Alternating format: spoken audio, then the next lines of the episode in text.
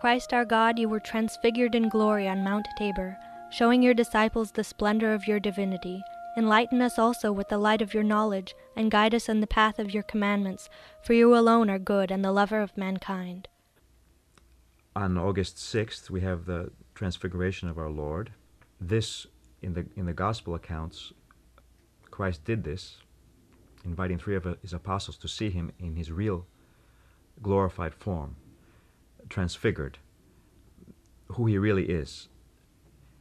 And the reason for this was the fact that right after this, the whole story of the Passion was to start. So, in a sense, on a practical level, you might say this was to encourage the disciples. The Transfiguration of our Lord, God, and Savior Jesus Christ is celebrated on August 6th. This feast commemorates the wondrous glorification of Christ on Mount Tabor, accompanied by the Old Testament prophets Moses and Elijah, as witnessed by the disciples Peter, James, and John.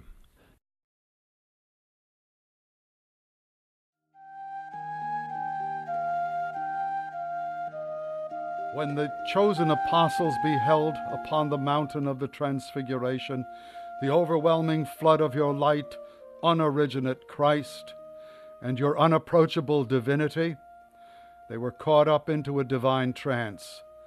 The cloud of light shone around them on every side. They heard the voice of the Father confirming the mystery of your incarnation. For even after taking flesh, you remain the only begotten Son and the Savior of the world. The Feast of the Transfiguration is, like all feasts, celebrated with a great Vespers the evening before. Then Matins and the Divine Liturgy of St. John Chrysostom on the day of the feast. In some traditions, fruit, flowers, and even herbs are brought to the church to be blessed. Although the Transfiguration always falls in the middle of the Dormition fast, fish, wine, and oil are allowed.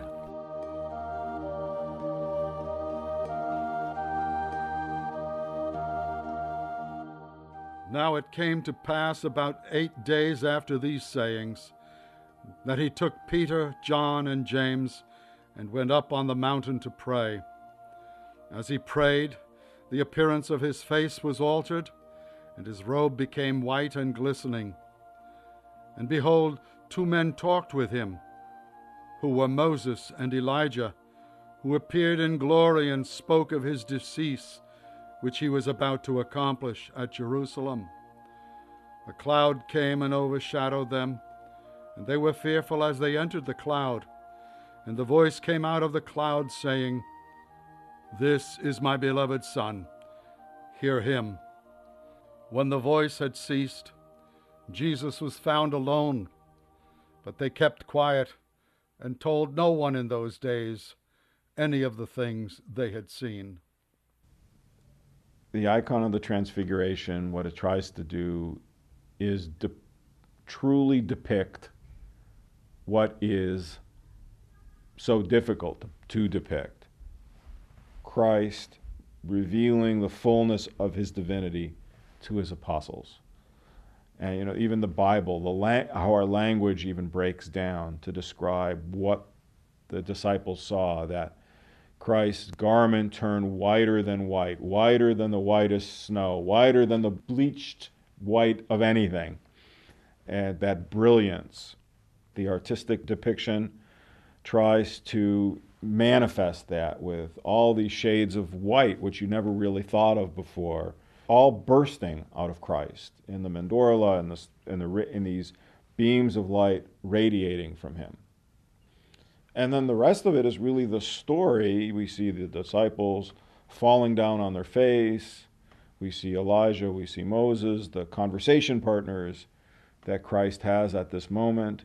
At the moment that Christ becomes his truest self, you know, what happens to the disciples? They fall down. They, they just, and it's, it's always been the case with saints. You know, They have to hide their glory. They can't show the fullness of who they are. Not even to other Christians. We just couldn't take it. It's just too much for us the you know the postdoctoral work in holiness it just it just blows you away and uh, the icons are so lovely that you know, people's shoes are falling off their feet and i love peter's response that he you know says they ought to do something build a little shrine there that's just the, the response of natural religion to holiness and spirituality But what can you do? You can't really capture these things. That icon, that wonderful icon with the, the apostles falling down the hill, that is the icon, and that is the feast of our own, Theosis.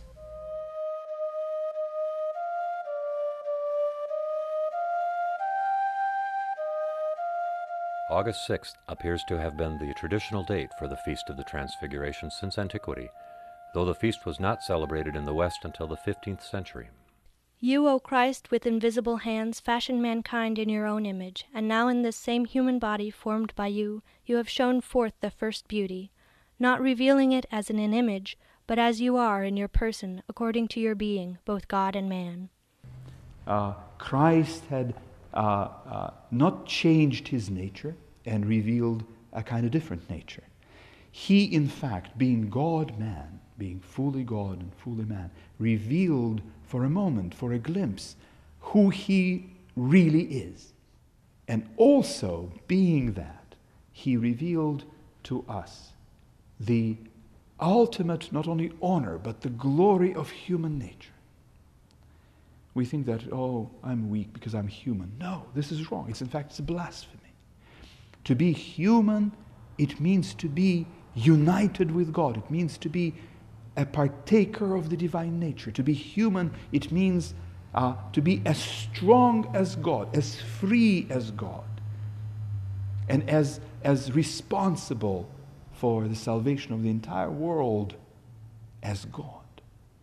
The Feast of the Transfiguration is an important theological statement, affirming the Christian teaching of Christ's being fully God and fully man. It also reaches back to the manifestation of the divine Logos in the Old Testament and points forward to Christ's ultimate return to the Father in heaven to sit at his right hand.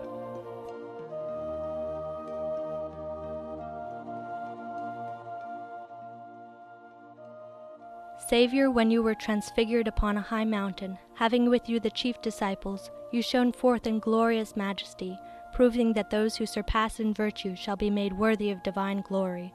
Moses and Elijah, talking with Christ, showed that he is Lord of both the living and the dead, the God who spoke of old through the law and the prophets. And the voice of the Father testified to him from the cloud of light, saying, Listen to him, who through the cross has captured hell and has given the dead eternal life.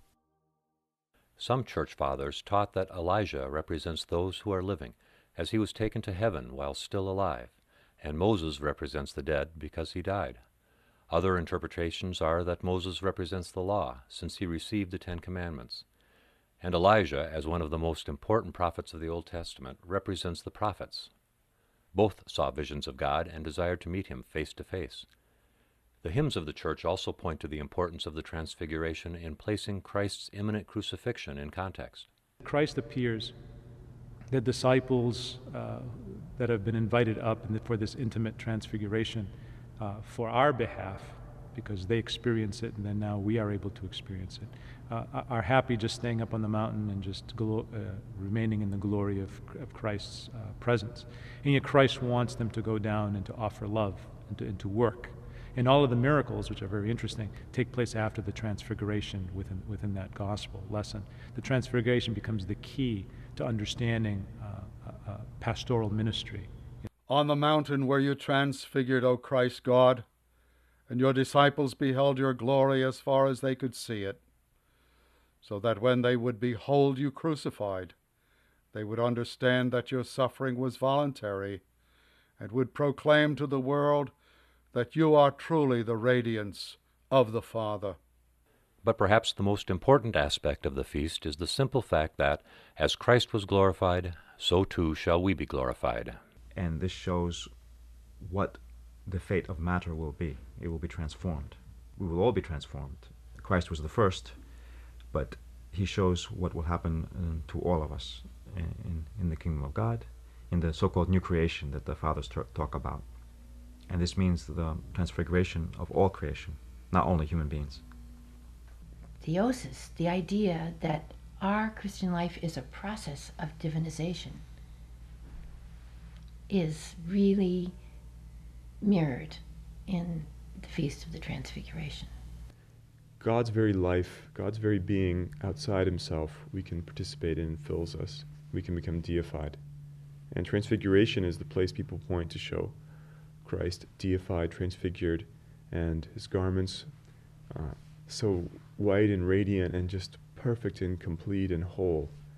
And so central to us in our tradition is the idea that at that moment of deification, when the person is most completely godlike, is also the only time when they really become their truest selves, when they become most human.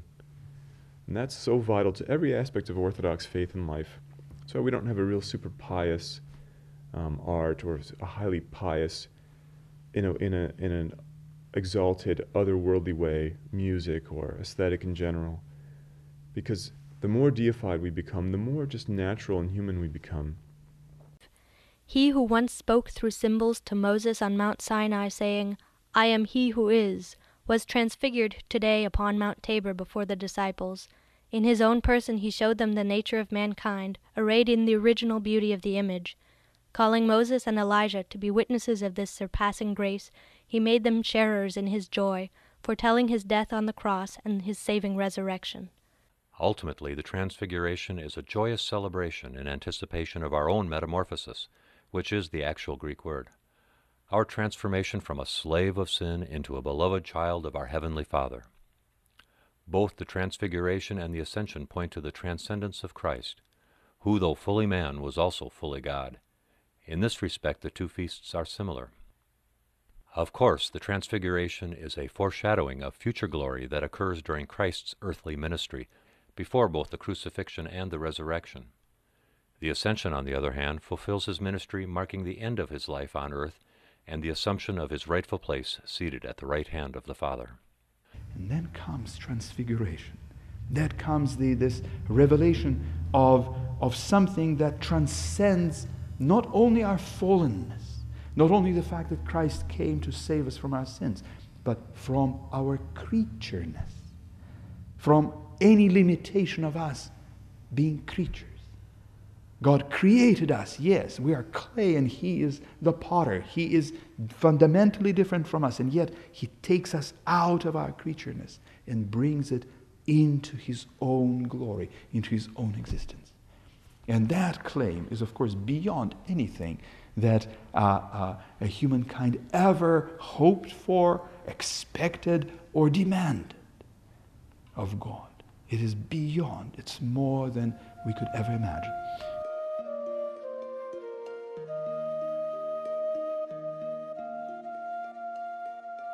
Behold what manner of love the Father has bestowed on us, that we should be called children of God.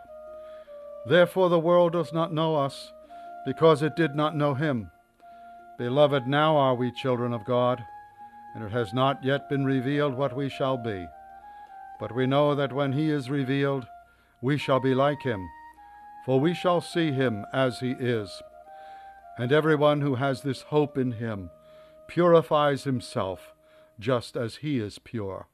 All of our ascent to God through theology and all of our ascent to God through um, contemplation and by the doing of the law ultimately must disappear as they do in the Transfiguration, and Christ alone must remain. It is the relationship that we have in Him and what He has done for us in, the, in, in the crucifixion and the resurrection and the sending of the Holy Spirit uh, that, that ultimately gives us the energy, that gives us the, the proper posture towards loving one another. It's a true transfiguring of the mind and the body for Christ.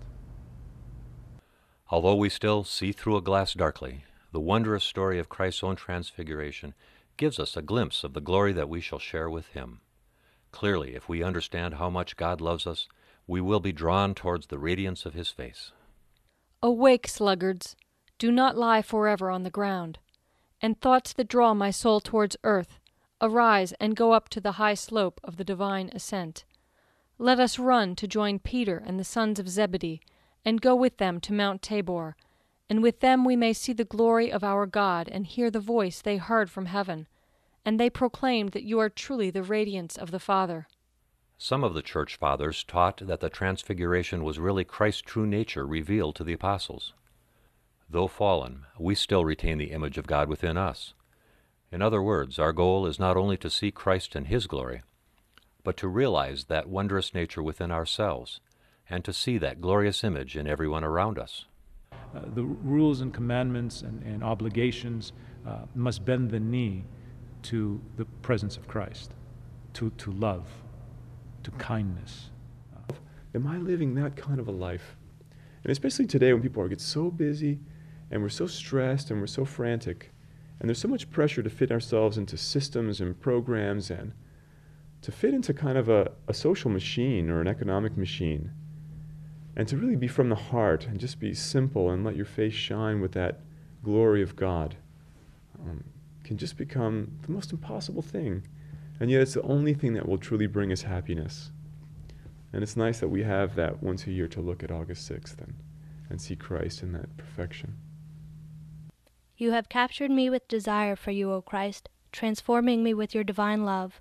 Consume my sins with the fire of the Spirit, and count me worthy to be filled with delight in you, that I may dance with joy and magnify both your comings, good Lord.